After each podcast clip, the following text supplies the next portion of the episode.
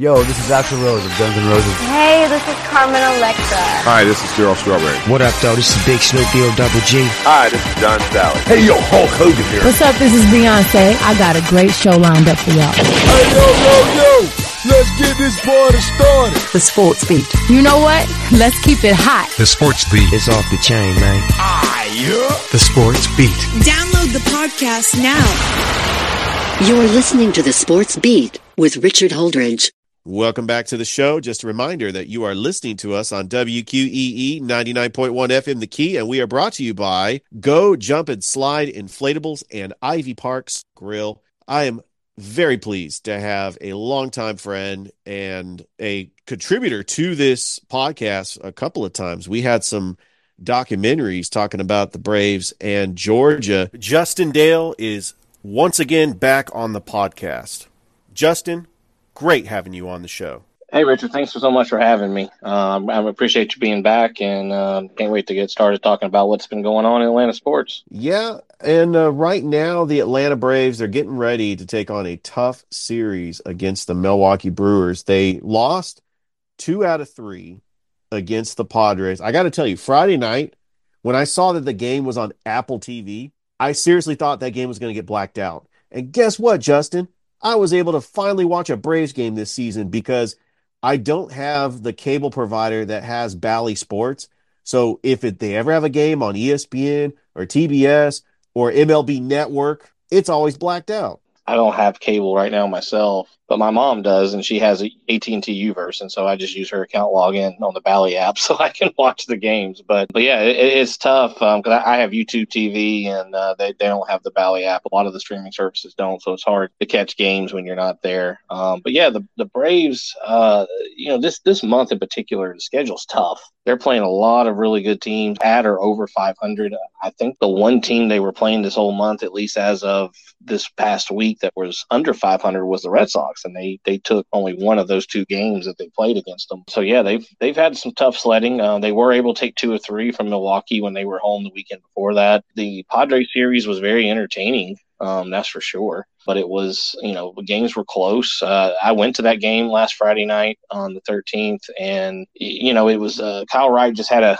you know, uncharacteristically bad game um, for him. He had been pretty good so far this season. Actually, probably been one of our more consistent starters uh, this whole season, and he just had a really bad second inning. You know, I, I, give him kudos for staying in that game and getting five. You know, saving the bullpen a little bit. They tried to come back. I mean, they were inching themselves closer and closer to it, and then the bullpen imploded in the ninth and uh, gave up some runs uh, to kind of put it away for San Diego. Uh, the, the, game on the 21st was another close game. The Braves uh, was able to squeak that one out with a um, but then the uh, the game yesterday, another close one um, that was tied going into, or they were winning actually. Uh, you know, uh, going into the, when the bullpen came in, the bullpen gave up two runs. They uh, San Diego was able to tie it late, and then the Braves lost in extra innings. Which, by the way, I just want to say I've never been a huge fan of this um, runner on second rule that they have um, in extra innings. I was really excited at first when they said it was going away for this season, and then they reverse ship and said, no, no, we're going we're going to bring it back. I guess the players' union wanted it back to keep game. I, I, get it helps keep you know games from going 13, 15, 18 innings. I, I get that, but it just I don't know. The purist in me, I guess, doesn't just doesn't like it personally, and the Braves just don't ever have not seemed to do, do well with it either. Neither being a home team or an away team, they just don't seem to score runs in extra innings either. So, just not a big fan of it personally. Uh, but yeah, they, have got a tough slate coming up with Milwaukee. Three games. They got to go to Milwaukee, then they go to Miami. Uh, Miami's kind of cooled off, but they've played pretty well so far this season. And then they have Phil. Uh, they come back home the week of the 23rd. They got Philadelphia for four games and three against Miami.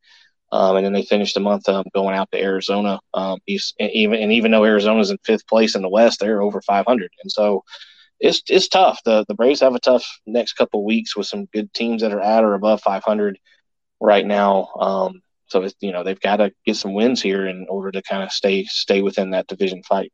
The Braves are 16 and 19 overall. They are six and a half back of the New York Mets. They are now in third place in the National League East. Let's talk about some of these players. Has there been a player that has been a surprise so far. I mean, Austin Riley leads the team with seven home runs. Dansby mm-hmm. Swanson has, but has mm-hmm. there been a player that has really jumped out? I mean, personally, Justin, oh, I like the play of Orlando Arcia when he came in and hit that walk off home run. That was pretty cool. But who else has really stood out for you? Yeah, Arcia's had a had a good year off the bench for us, um, for sure. I, the one player that really st- standing out right now to me is Travis d'Arnaud. Um, he has really been hitting very well uh, this season so far, and um, the power. He seems healthy for the first time in a long time. I know last year he was dealing with a thumb injury he had that took him out for about three months, and um, he admitted that he was playing through some pain in the postseason last season, which is why he maybe wasn't quite as productive as we were accustomed to. But he has done well, and, and the biggest thing that jumped out to me is his defense. He is he's throwing out runners at a surprisingly high rate um, right now, which is kind of goes back to kind of his days with the Mets when he was healthy. It's still kind of a small sample size, so we'll see if it continues throughout the season. But he's really surprised me with his with his play, both with the bat and the defense as well. And probably another one is uh, Travis Demeritte.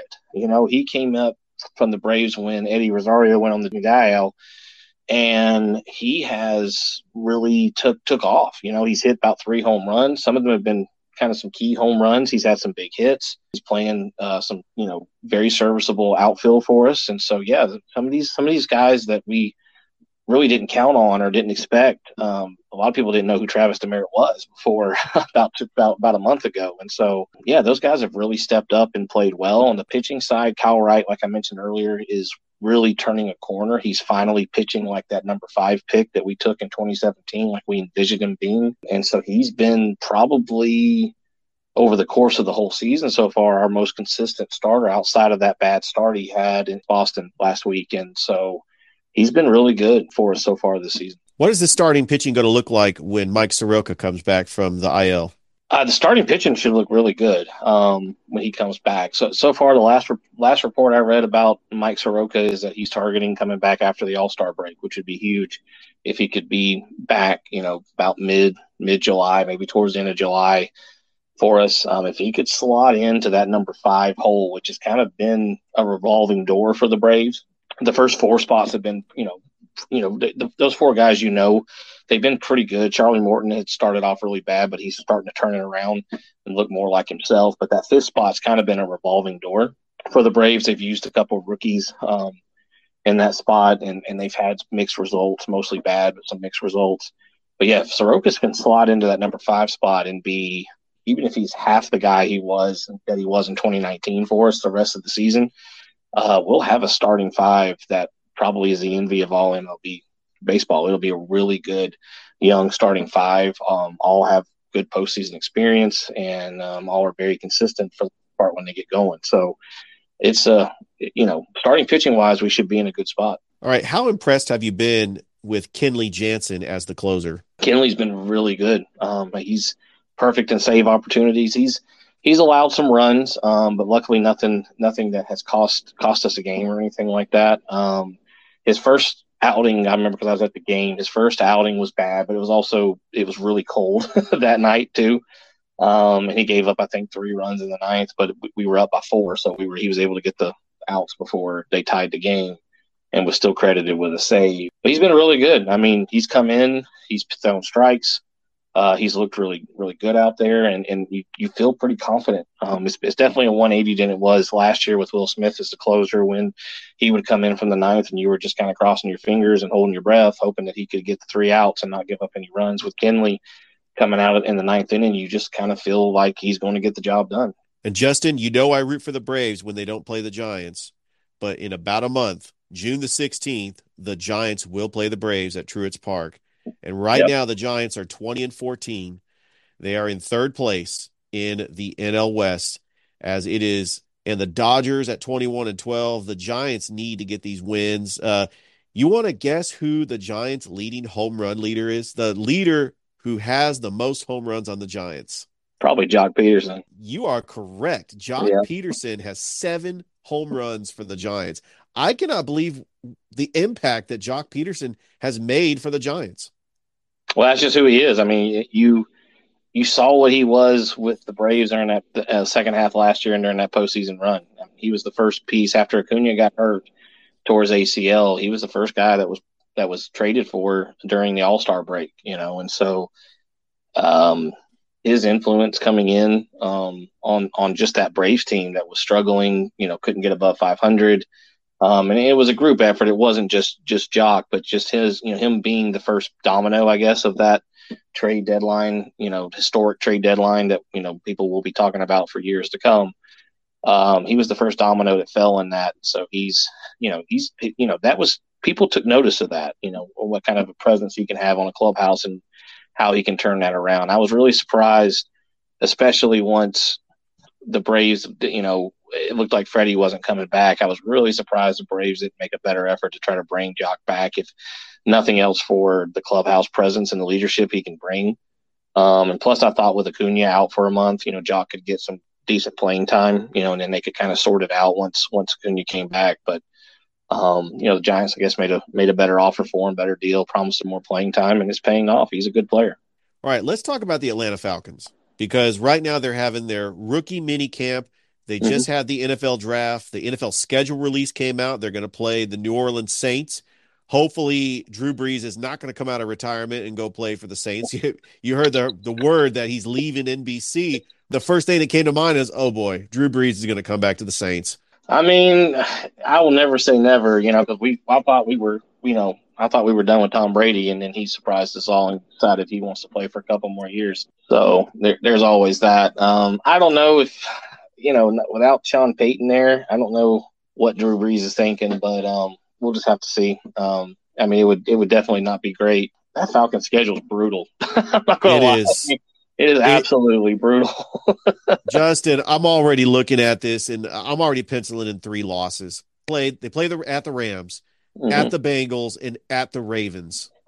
That right there, those three games, it's going to be hard to watch because at least Matt Ryan kept the game competitive.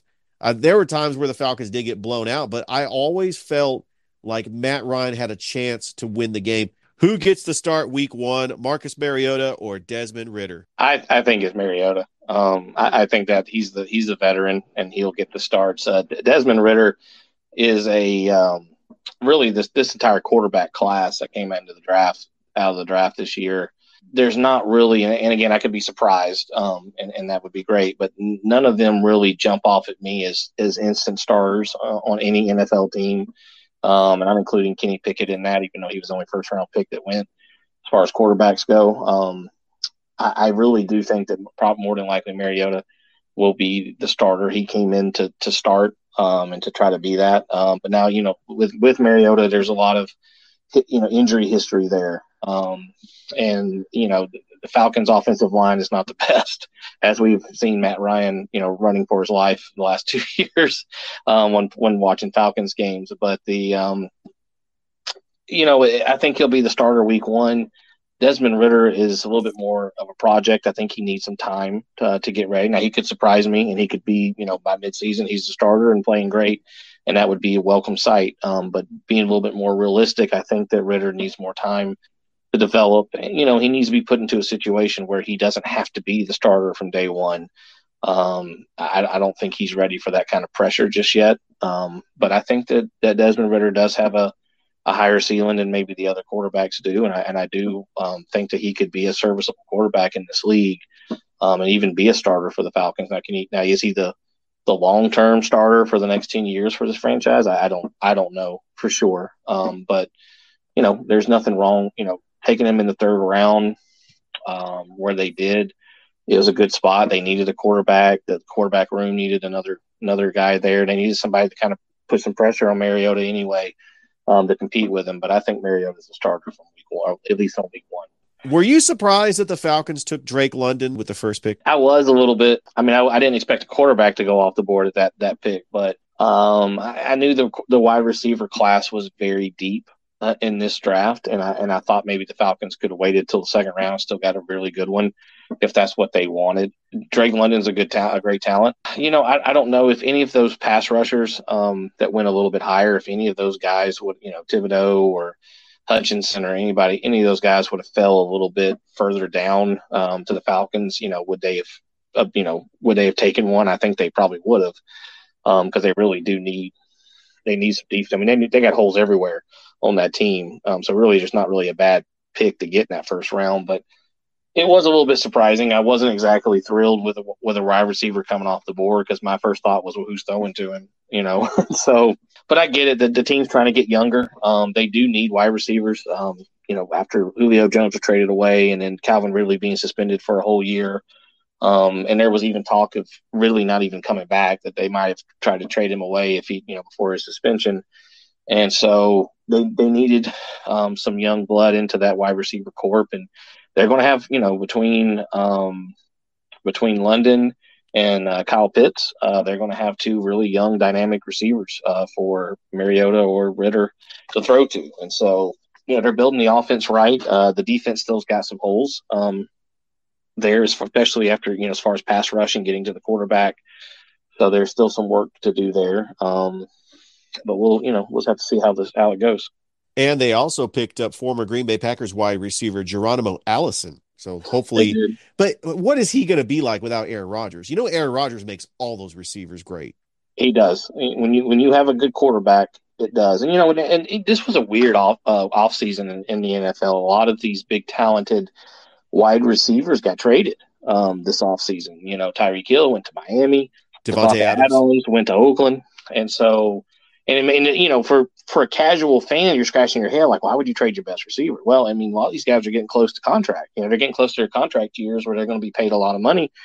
And some of these teams are looking at their, you know, salary cap going, hey, we're not going to be able to pay these guys. And so um, they want to get something in return for them before you know. So instead of them just walking on a contract year, and so they make some tra- they make a trade, get some picks uh, in the draft that they can then use to you know you know basically reset the clock and get some fresh receivers that can um, that are more controllable and cheaper. And so that's that's a big big reason for it. But yeah, it was just weird off season. Um, a lot of a lot of moves made for really it just seemed like nothing more than just salary purposes but let's talk about the Falcons defense because they signed Grady Jarrett to a five year long term deal. So he's the cornerstone of that defense. And also AJ Terrell, he's going to get paid. He's one of the best cover corners in the league. I'm hoping that there are three defensive players they picked in this year's draft Arnold Ebiketie, Troy Anderson, and D'Angelo Malone. I hope they, they become starters and they have an impact on that defense because if they don't, then the defense is just going to be pedestrian. I know that uh, Deion Jones is in a contract yep. year and he's looking to get paid.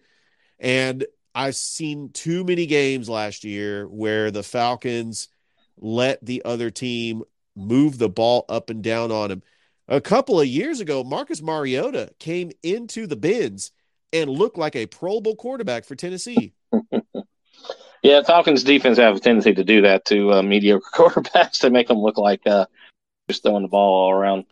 But yeah, the, the, Falcons defense uh, has had some work it's had to do. You know, uh, uh, defensive coordinator Dean Pees has his work cut out for him um, last year. He, he kind of admitted that too, the frustrations um, that he had with the defense. You know, he's always had some really good defenses there in Baltimore um, to work with. It was an expectation when he was there that you were going to have a good defense. And coming in with this Atlanta team um, that's never really been known for having good defensive teams. Um, and so he had his work cut out for him. Still does um, to get this team ready. But the uh, yeah, the picks. I mean, they're they're good for sure. Uh, some of them a little bit surprised me um, with where they went for some of these, especially with some of the players that were still available. Um, particularly, and I guess you know this is just me being a little more biased with Nakobe Dean fell so far that he did. Um, being a linebacker, and the Falcons were drafting linebackers, I was surprised they didn't um, take the the flyer out on the uh, Georgia kid um, just because I, I like Nakobe Dean. I like what his intangibles. He's a leader.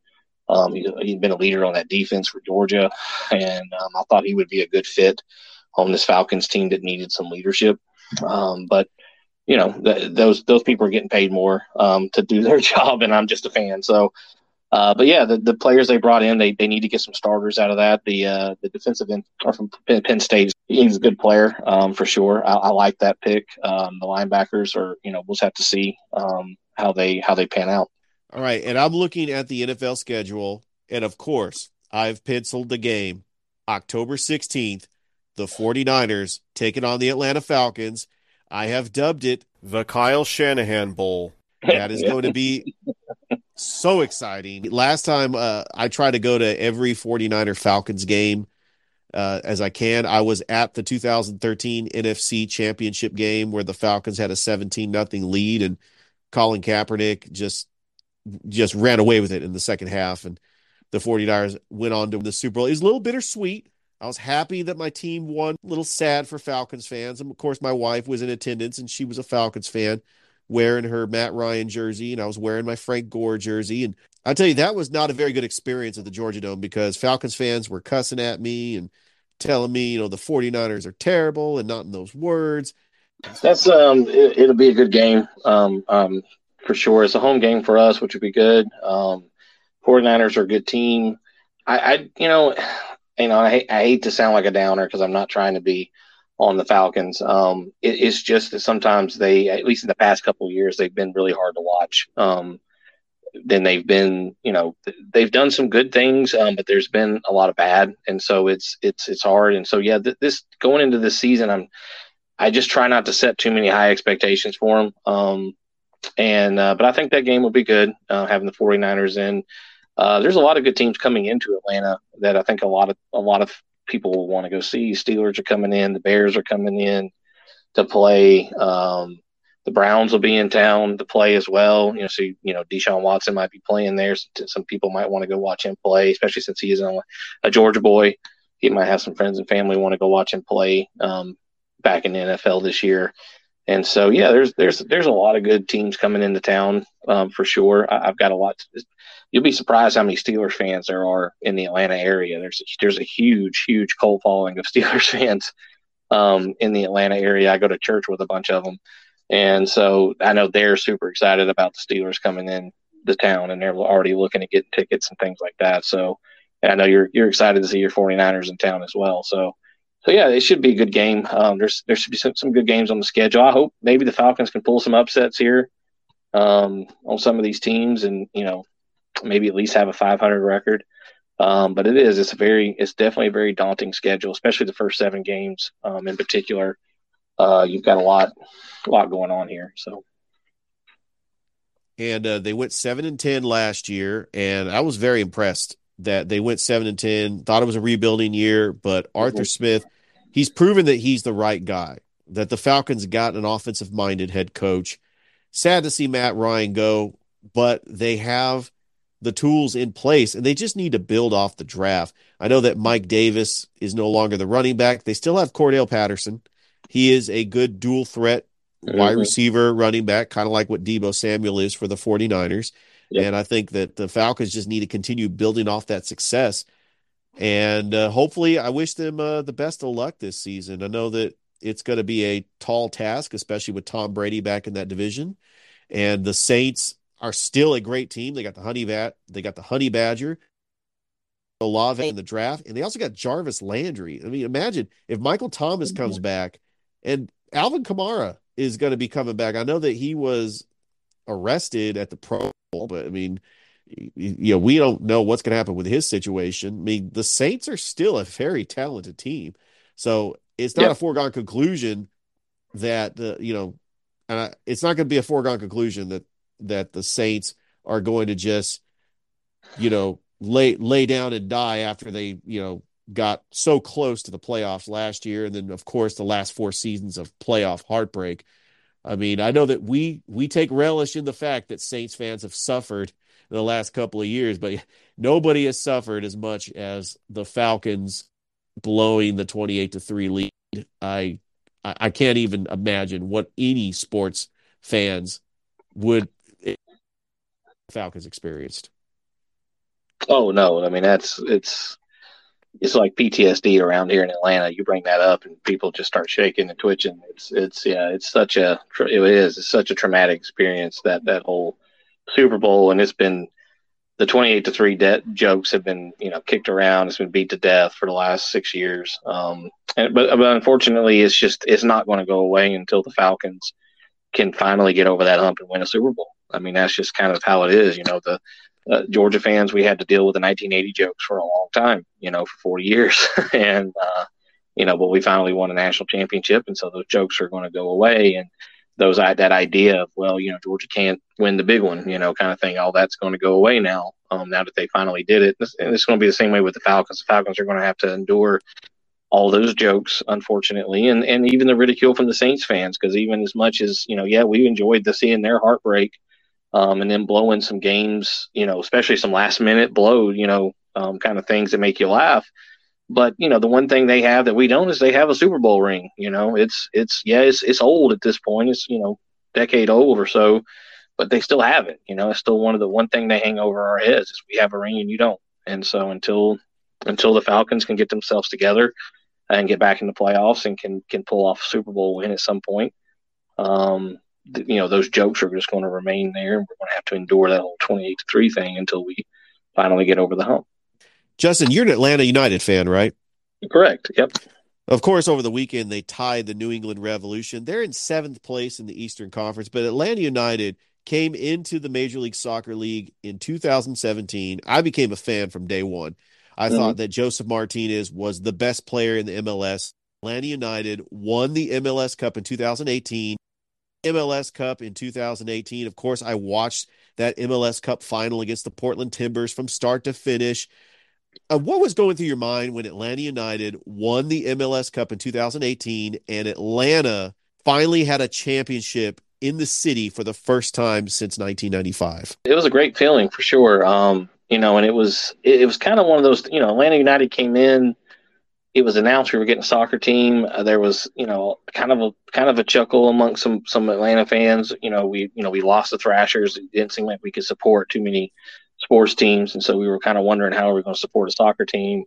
But man, the the, the reaction and, and just the, the fan support that I saw in 2017 for this team, this brand new team in MLS, it was great. You know, I was like, man, there's a lot of soccer fans around here. You know, this is this is fantastic and and everything. And I, I went to into a few games. I saw them play once at Georgia Tech when they were still there before Mercedes Benz opened up, and I've seen them play at Mercedes Benz a couple times. And they're fun. They're a fun team to watch. Um, I, I, love Josef Martinez too. Um, he's one of the best soccer players that I've seen play. Um, you know, he, he seems to love Atlanta, wants to stay here, doesn't seem to want to go. You know, he, he could probably go play in some of the, you know, the, the European leagues or even um, some of the uh, Latin American leagues as well. But he seems to stay here. He likes it here, which is great um, for us. But yeah, winning that cup was great. I watched that game as well. Um, it was great. You know, I had, I had a lot of had a lot of um, uh, friends that are that are not Atlanta sports fans, maybe fans of other teams and stuff. They were kind of joking with me and asking me, they're like, "Hey, do you guys count this as a as a championship? Since you know MLS doesn't have maybe the same clout that you know NHL or NFL or MLB has or NBA has."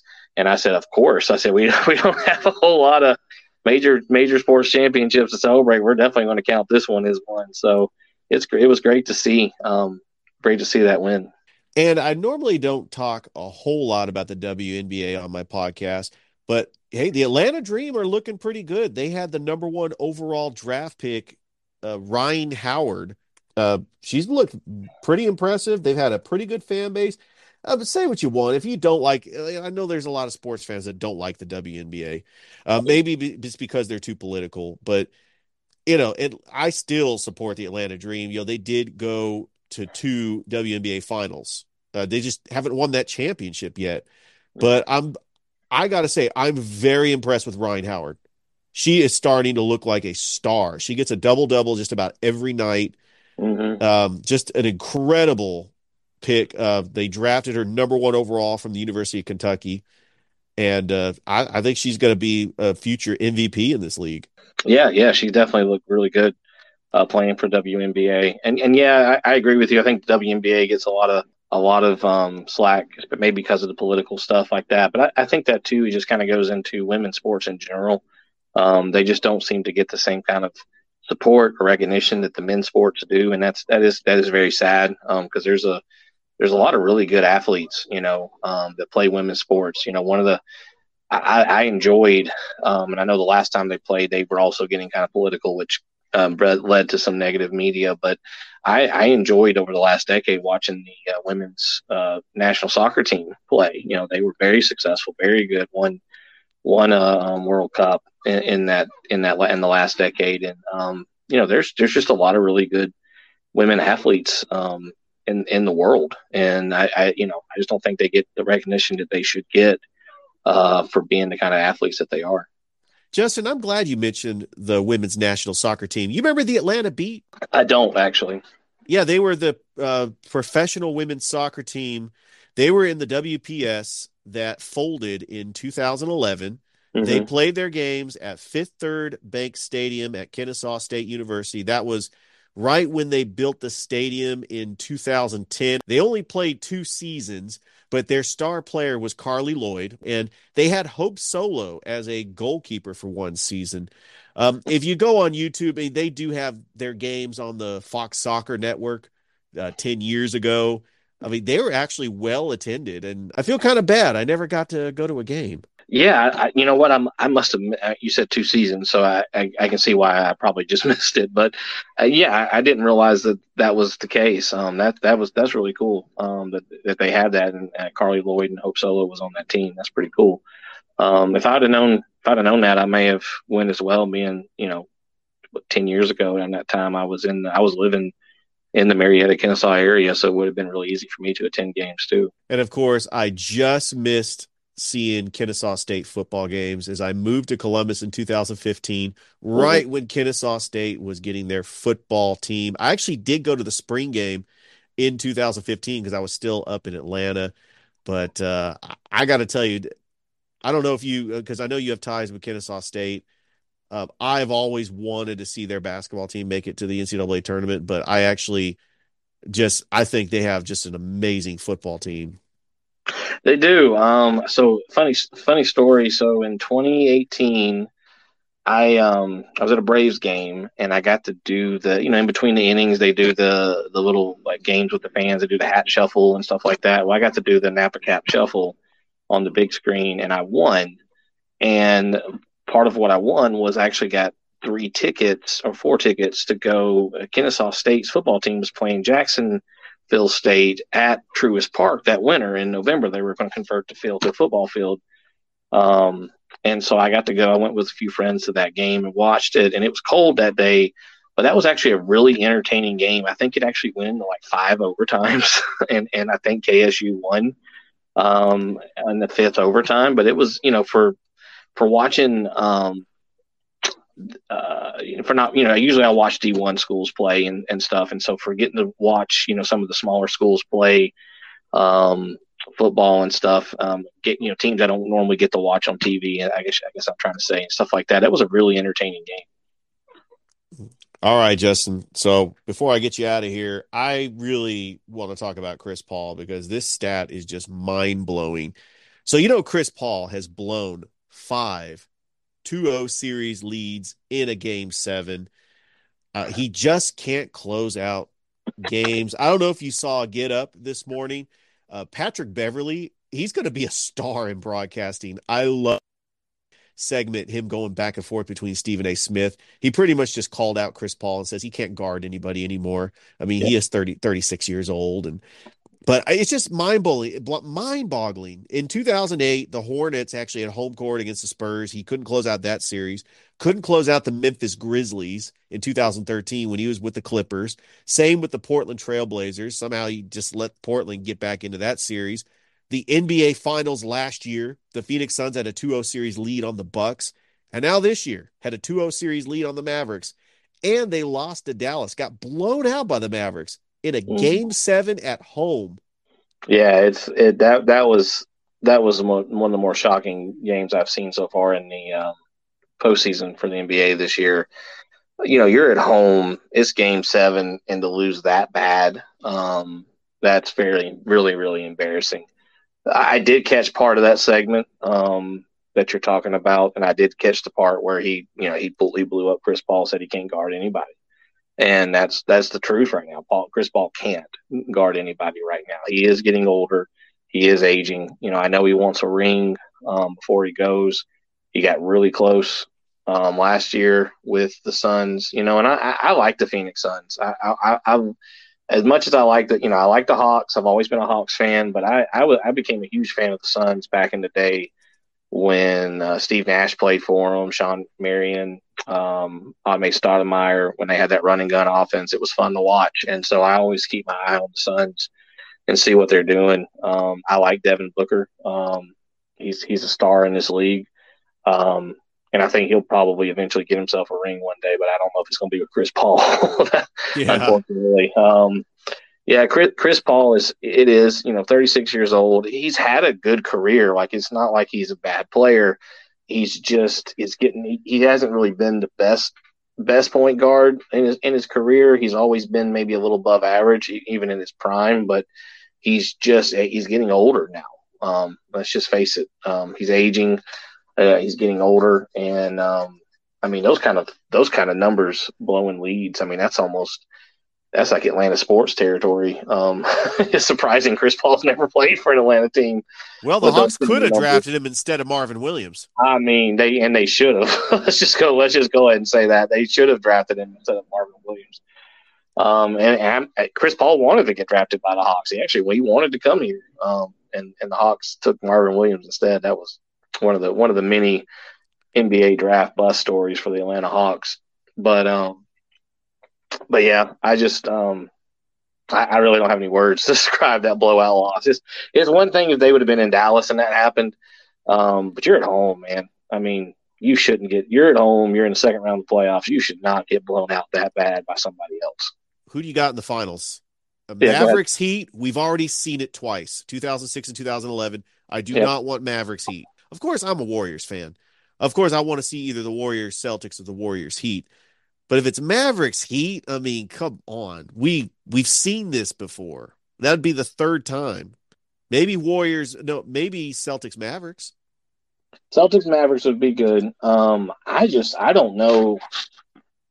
I don't know if I can see the Celtics getting past Miami though right now. Um, Miami's looking look has looked really good.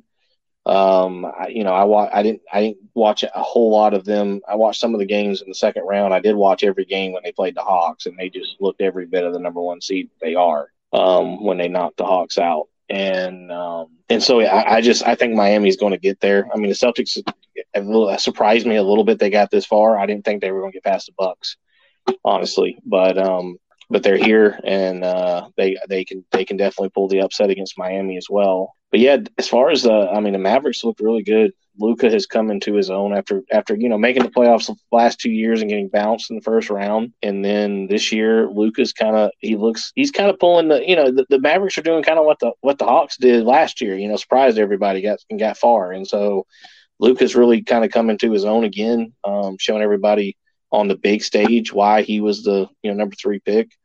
Um, I know the Hawks drafted him, but they traded him. Um, but yeah, he uh, why he was the number three pick in the draft that year, and why everybody wanted him. And um, so yeah, Yeah, all I've been hearing about on Twitter this morning is, oh, the Mavericks won that trade. You got to remember, Trae Young led the Hawks to the Eastern Conference Finals last year. Cam Reddish had a major impact in that Bucks series. And I know that he was injury prone and he didn't pan out, and they traded him away. So the jury's still out. They get the New York Knicks lottery pick. So tonight is, of course, this is being recorded yesterday, as this will air on Tuesday. The Hawks have the New York Knicks lottery pick. So right now, uh, you know, of course, last night is the NBA lottery. I'll have a recap of it in the beginning of the show. You have an, I want to say it's a unprotected pick, but there's still a chance that the Hawks could get a really good pick since they have the Knicks lottery pick. Yeah, yeah, it is. Um, the jury is still out on that trade. I mean, because they did. You people forget. People think, you know, they hear they hear Trae and they hear Luke, and I get that because that was the two names in the draft. But the Hawks got another pick from Dallas that year in order to make that trade, which they turned into drafting Cam Reddish. Um, and Cam Cam had some some upside for sure. He was definitely more of a project kind of guy. You know, only one year at Duke, and um, he he had some good points, but yet the injuries were one thing. Um, and also the Hawks were just uh, they were really deep in wing. He just wasn't getting any playing time this year, and so the, it just kind of became a necessary thing to trade him. And they got that lottery pick from the Knicks, and we'll we'll see what happens with that pick. You know, um, so yeah, the kind of the the lot the jury's still technically out on that pick. Um, I know Luka is and the Mavericks are doing great. You know, and if he if they were to win this year and win the whole thing and he gets a ring, you know, I know that's going to make everybody feel like, well, Dallas won that that pick for sure, or won that trade for sure. And you know, if if Trae Young never gets a ring in Atlanta, then then sure, maybe you can say that. But um, you know, we, we'll still see. I mean, it, it could turn in. We could still get a really good player to, to team with with Trae. I, I, still think that's what the Hawks are missing um, to get back into the Eastern Conference Finals or even get themselves into the finals. Is they need a really another really good All Star type player that they can pair with Trae Young to take the heat off of, um, because that's you know what the Miami really they did what nobody else seemed to do last year in the postseason was they just they went after Trae Young and they said we're we're going to, we're not going to let you beat us, and that's what happened. Justin, what do you think of this trade? John Collins, DeAndre Hunter, Kevin Huerter, and the Hawks' first round draft pick in 2023 to the Utah Jazz for Donovan Mitchell. The heck of a that's a heck of a trade right there. Um, I like it at this point. Um, I, I think that's what they need. They need another player like that to go with Trae. If if they pull that kind of a trade off, it's a lot to give up, but it's you know if it, it could pay off for you too having having somebody like that that can that you can pair with Trae. That's a good solid guy that you can you know takes the heat off of Trae and where Trae can play his game and they can't just double team him to death. Um, that's where that's what that's what they need. You know they're paying they're paying John Collins that big you know big money to be that guy and John he's just not. Um, and so I think that it's you know it's time to shake things up. I know the GM has said there's going to be some moves. We're going to shake things up. I should have done it last year, but I didn't. You know, they stayed status, pretty much status quo with the team that got them to the Eastern Conference Finals, and it just didn't pan out this year. And so, um, yeah, I could see them making making that kind of a trade like that, getting somebody like that in there, and, and trying to build a team around Trae um, that can that can maximize them and they can they can make a run because it's, it's it's it's time. You know, you've been rebuilding for a few years now, and you've got a superstar like Trae Young. He wants to win. You got to give him the players around him that's going to help him win. The Hawks did have the perfect number two player to complement Trae Young ten years ago. His name was Joe Johnson. Yep. And um, and I'll, I'll cut this out, but we'll we'll wrap this up because we're getting at forty seven minutes. Yeah. What do you think? What do you think of Al Horford's resurgent career with the Boston Celtics, and where was this version of Al Horford when he played ten years with Atlanta? I have no idea, but I, I mean, I'm glad to see it. I always liked Al Horford, so I'm happy for him for sure. I'm happy that he's having a, some some a lot of success with Boston, and I'm happy they're making this this run with him. But but yeah, I'm I'm the same way with you. I'm like, where was this at when you were with the Hawks, you know, and stuff. But yeah, I remember too with the Hawks. I mean, they, they had some good teams back in that that era. You know, with Joe Johnson, um, Josh Smith, Al Horford. They had some good teams. They part of it was coaching. They didn't have the coach to get them where they needed to go. Um, and and also some of it too was Joe. I mean, Joe was good. He was not a number one though, and the and the Falcons tried to, or not, excuse me, the Hawks tried to play him like he was the guy. He just and he when it came to in the playoffs when you needed to make a shot, he couldn't do it um, most of the time. Whereas like Trae, you know, somebody like Trae Young, like I, you know, you got you got a few seconds left and you need a game winning shot. I'm gonna trust Trae Young with the ball every day to make a shot. So, you know, if if you'd have had a guy like Trae Young mixed with that team back, you know, then yeah, that team probably could have won a ring a decade ago. But um, now you need a player like that, like a Joe Johnson or an Al Horford to to to mix with Trae in order to um, in order to try to get yourself make make a deep run in the NBA playoffs and try to win. Boy, that was a fun decade. You really brought me down to a rabbit hole. I I miss those Hawks teams that had Mike Bibby and Joe Johnson, oh, yeah. Josh Smith, I remember Zaza Mike Pachulia. Oh yeah. Oh yeah. Mike Bibby was like, Dude, have you seen? I don't know if he still is, but I saw a picture of Mike Bibby like a year or two ago. He oh, is jacked. He's, he's jacked. Yeah. yeah, he was playing in the Big Three. Was he? Okay. A little bit, and you know, of course, the Hawks, you know, converted over. You know, they had Jeff Teague, Paul Millsap, Kyle Korver, and and I actually thought Mike Budenholzer did a pretty good job. He led them to 60 wins in 2015 and right. an Eastern Conference Finals berth swept by the Cavaliers. Oh, but that that game one because I was I was pumped. The Hawks had home, home the Hawks had home court against the Cavaliers. I thought that they had their shot because the Cavaliers were missing Kevin Love because he was injured. And I'm thinking that this is their best chance to reach the NBA Finals. I didn't think they were going to beat the Warriors because the Warriors won the title in 15, but I actually thought that Jeff Teague was a fast point guard. He can get around Kyrie Irving because Kyrie didn't get hurt until later in the playoffs. Yeah. But I, I hated Matthew Dellavedova. He was just a dirty player and uh, he got booed every time he came back to Atlanta. But Kyle Korver got hurt in that game.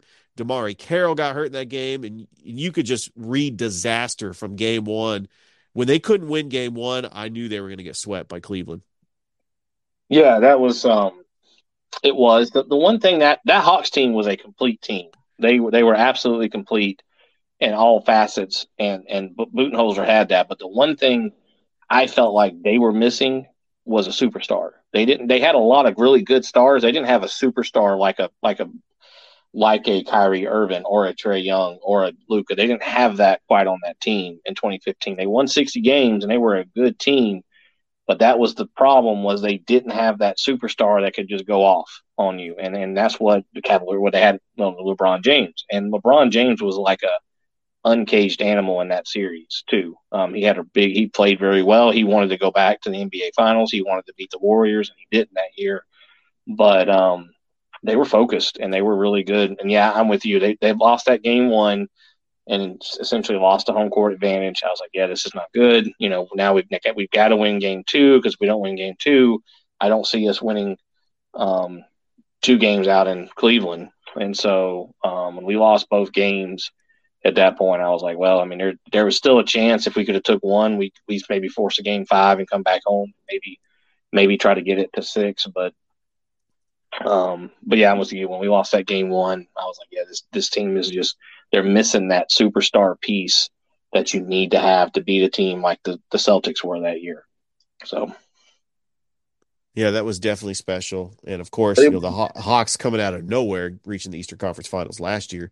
Nobody saw that, but you know, Justin, I really once again appreciate you being a guest on the podcast. It's always a pleasure just talking sports with you. You have all this wealth of knowledge of Atlanta sports, which is always great for the podcast. So come back anytime and, and definitely look forward to catching up with you. Awesome. Again, th- thank you for having me on here, and um, I'll definitely come back anytime you want me. All right, that was Justin Dale. Thank you once again for listening to the Sports Beat. And don't forget tomorrow's episode. And I hope everybody has a great rest of your day. Bye.